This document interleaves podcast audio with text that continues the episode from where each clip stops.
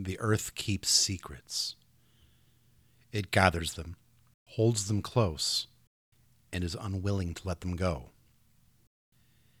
Even when some of those secrets are exposed to the air above ground, the earth is still trying to cling to them, covering them with her residue and leaving them calling out for their companions, still hidden underneath layers of sediment.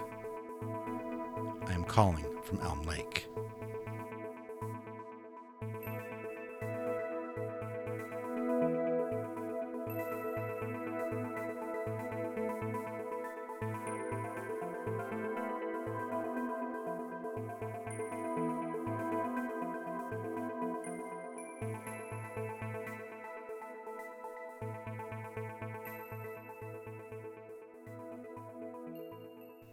The excavation is nearly done. George and Lorraine are getting ready to send their crews home after long, hard working conditions. Where there was once flat, level ground, there is now a large crater. In that crater rises an edifice of metal, gleaming in the sunlight. What were once pristine white snowdrifts are now large mounds of black dirt. And on those mounds, the crew members have taken to having their meal breaks. On the third day of digging, George looked wistfully at the crew, or more specifically, wistfully at their meals. He seemed lost in thought on how to provide better sustenance to those in Elm Lake, but he was able to get his attention largely focused on the task at hand.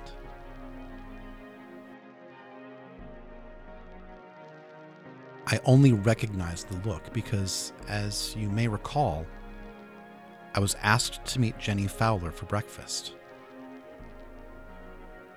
I did, and I find it hard to convince myself that the meal actually happened.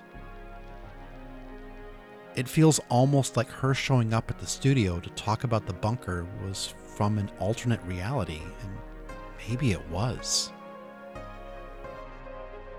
Maybe it was just a dream. Some vestiges of sleep's subconscious hanging on while I thought I was awake. Neither of those really explained that following morning, or how we happened to walk down the street, turn the corner, and stood before the dark and stormy pool hall, which had, to my knowledge, never existed in Elm Lake before.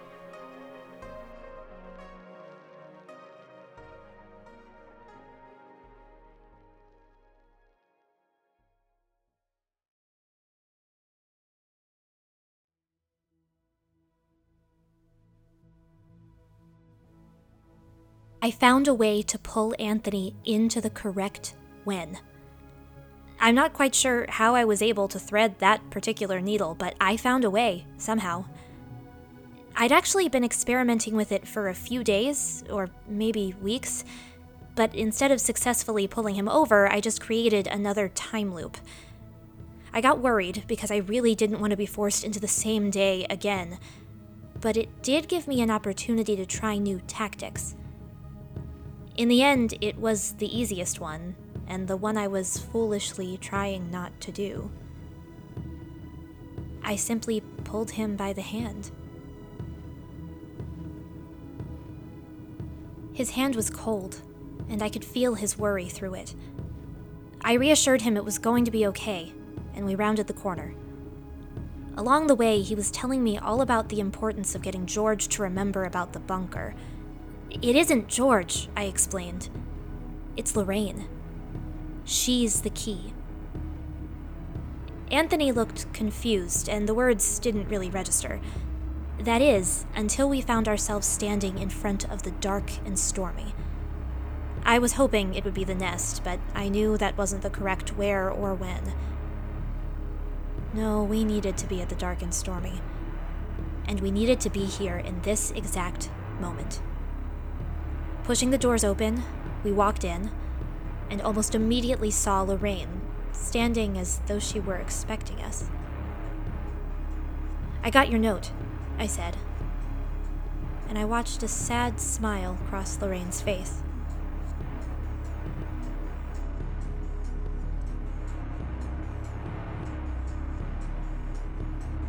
Everything feels lighter. Everything feels ominous. Everything feels shallow. Everything feels omnipresent. Everything feels so completely impossible to encapsulate in simple terms. I reach and am met with resistance. I speak and hear my own echoes coming back to me. But I have a feeling, hard to pinpoint, harder to describe. It is a feeling of anticipation. One. Anthony looked confused, of course. I probably should have told him to eat something before meeting with me, but that would have seemed strange when I asked to meet him for breakfast. He looked out of his depth, as though the entire concept was put in place to suffocate and drown him. His eyes kept darting around the dark and stormy, trying to take in this location that, so far as he knew, didn't exist. It doesn't, in most wheres and whens. It does, in this one. And it is in this one that Lorraine is the key. I tell him that, and Lorraine simply smiles sadly before assuring me that the digging will begin later that day. I don't quite understand why she had sadness written on her face, but it was undeniable. There's something she isn't willing to talk about, or at least it feels like there is. I knew enough to not push Lorraine any further, as getting her to acknowledge the bunker at all was more than I should have expected.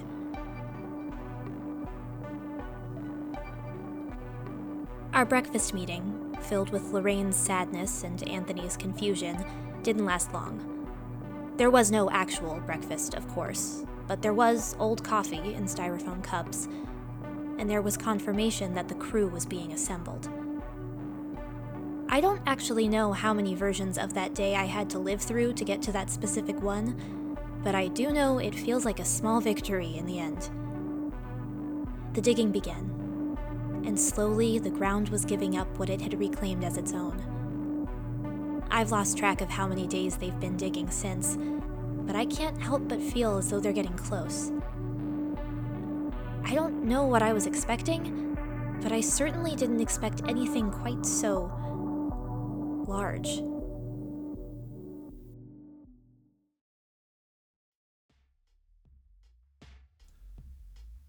The structure being pulled out of the Earth's grasp is large.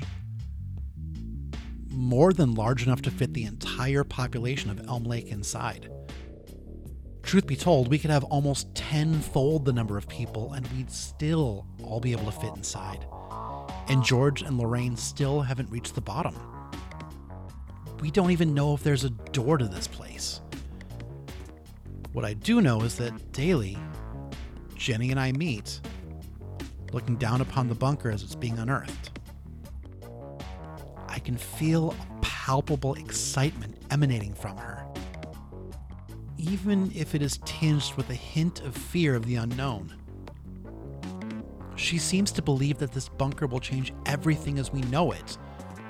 But how can it possibly do that? It's simply a metal structure. Yes, it's a metal structure that had once been removed from our minds, but it's still just a structure. There are no visible antenna, no windows, and I, I can't tell if there's any way for air to circulate. Given the apparent ease at which it was buried, it doesn't feel safe at all, which seems to fly in the face of everything a bunker should be. Oh! I can see George waving excitedly to Lorraine. He seems to have discovered something and he wants to show her as well. He's jumping up and down now, pointing at where the Earth meets the bunker.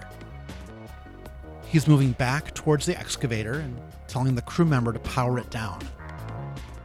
Grabbing a shovel, George heads back and begins to dig. Lorraine, seeing whatever it was he was pointing at, grabs a shovel herself and goes to meet him.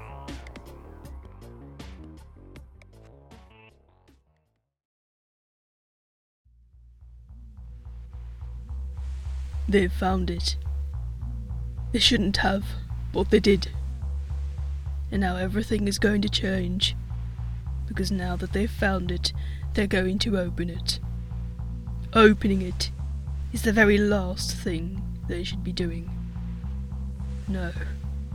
They should seal it forever and rebury it beneath the rolling hills. Return things to how they were. Before the Moon Festival, before the conferences, before the elders declared it hide and seek night, before I found my way to the Owl's Nest Diner. Is that right, though? Do I want them to bury it? Or do I want them to release it? It's getting harder to make sense out of this. I go to take a bite of a crisp, but the bag is empty. All of the bags are empty. I don't know how many bags I've eaten, but I feel like I've been here, watching, for weeks. They're going to open it, and everything is going to change.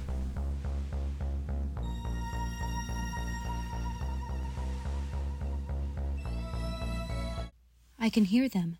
They're right outside the door. I am not right inside the door. I am here, but am also not. But once they open the door, I am closer. They are closer. And it is closer. Everything is going to change. Everything is going to revert.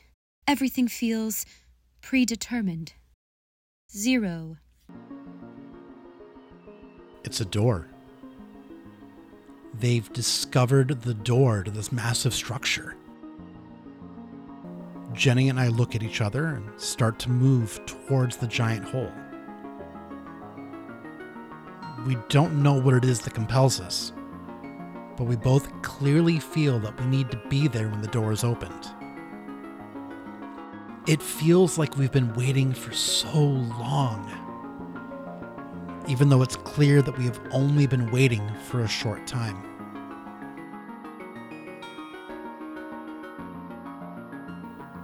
I can feel the excitement welling within me. I know somehow that this is an important moment, although I can't describe how or why. It's more than the bunker. It represents new wheres, new whens, and maybe, finally, a why. I feel like I've been searching without end, and that this is why I'm compelled to collect things in my basket.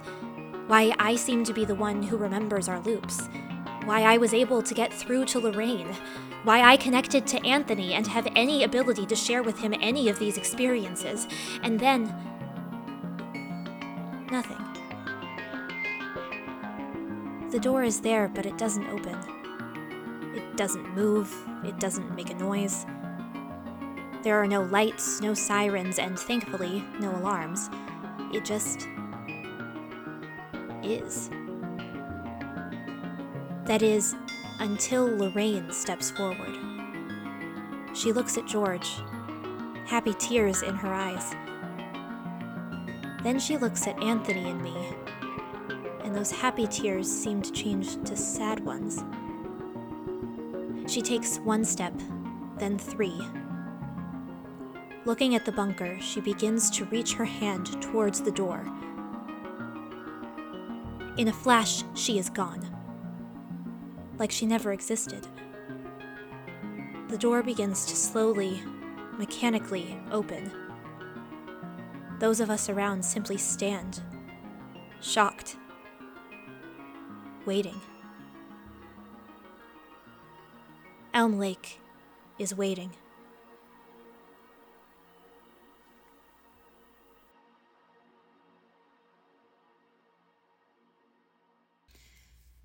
Hello?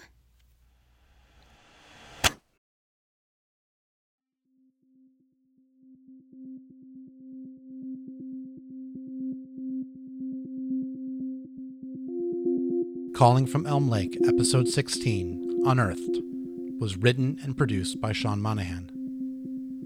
The voice of Elm Lake is Sean Monaghan. The voice of Jenny Fowler is Emma Sala. The voice of Markus Grant is Mick Reyna. The voice of the signal is Maddie Stewart. Opening and closing themes written and performed by Sean Monaghan. All other music written and performed by Matt McInnes. Find out more at machinnesmusic dot com. You can find us on both Twitter and Facebook for little social media strangeness. You can also find us on TikTok as we create visuals to help round out the world of Elm Lake. If you're enjoying what you're hearing, please leave a rating and review on whichever podcasting app you have found our feed. Doing so could help bring new listeners to the call of Elm Lake. If you'd like to support us as we unfold this story, add new voices, and just generally continue to explore this particular creative process, you can do so at w w w dot patreon dot com slash calling from elm lake. Your support will help us continue to grow and expand on the story, and hopefully be able to add even more content within the universe of Elm Lake. Always take care when digging. The earth holds many secrets, and some of those secrets are not meant for your ears.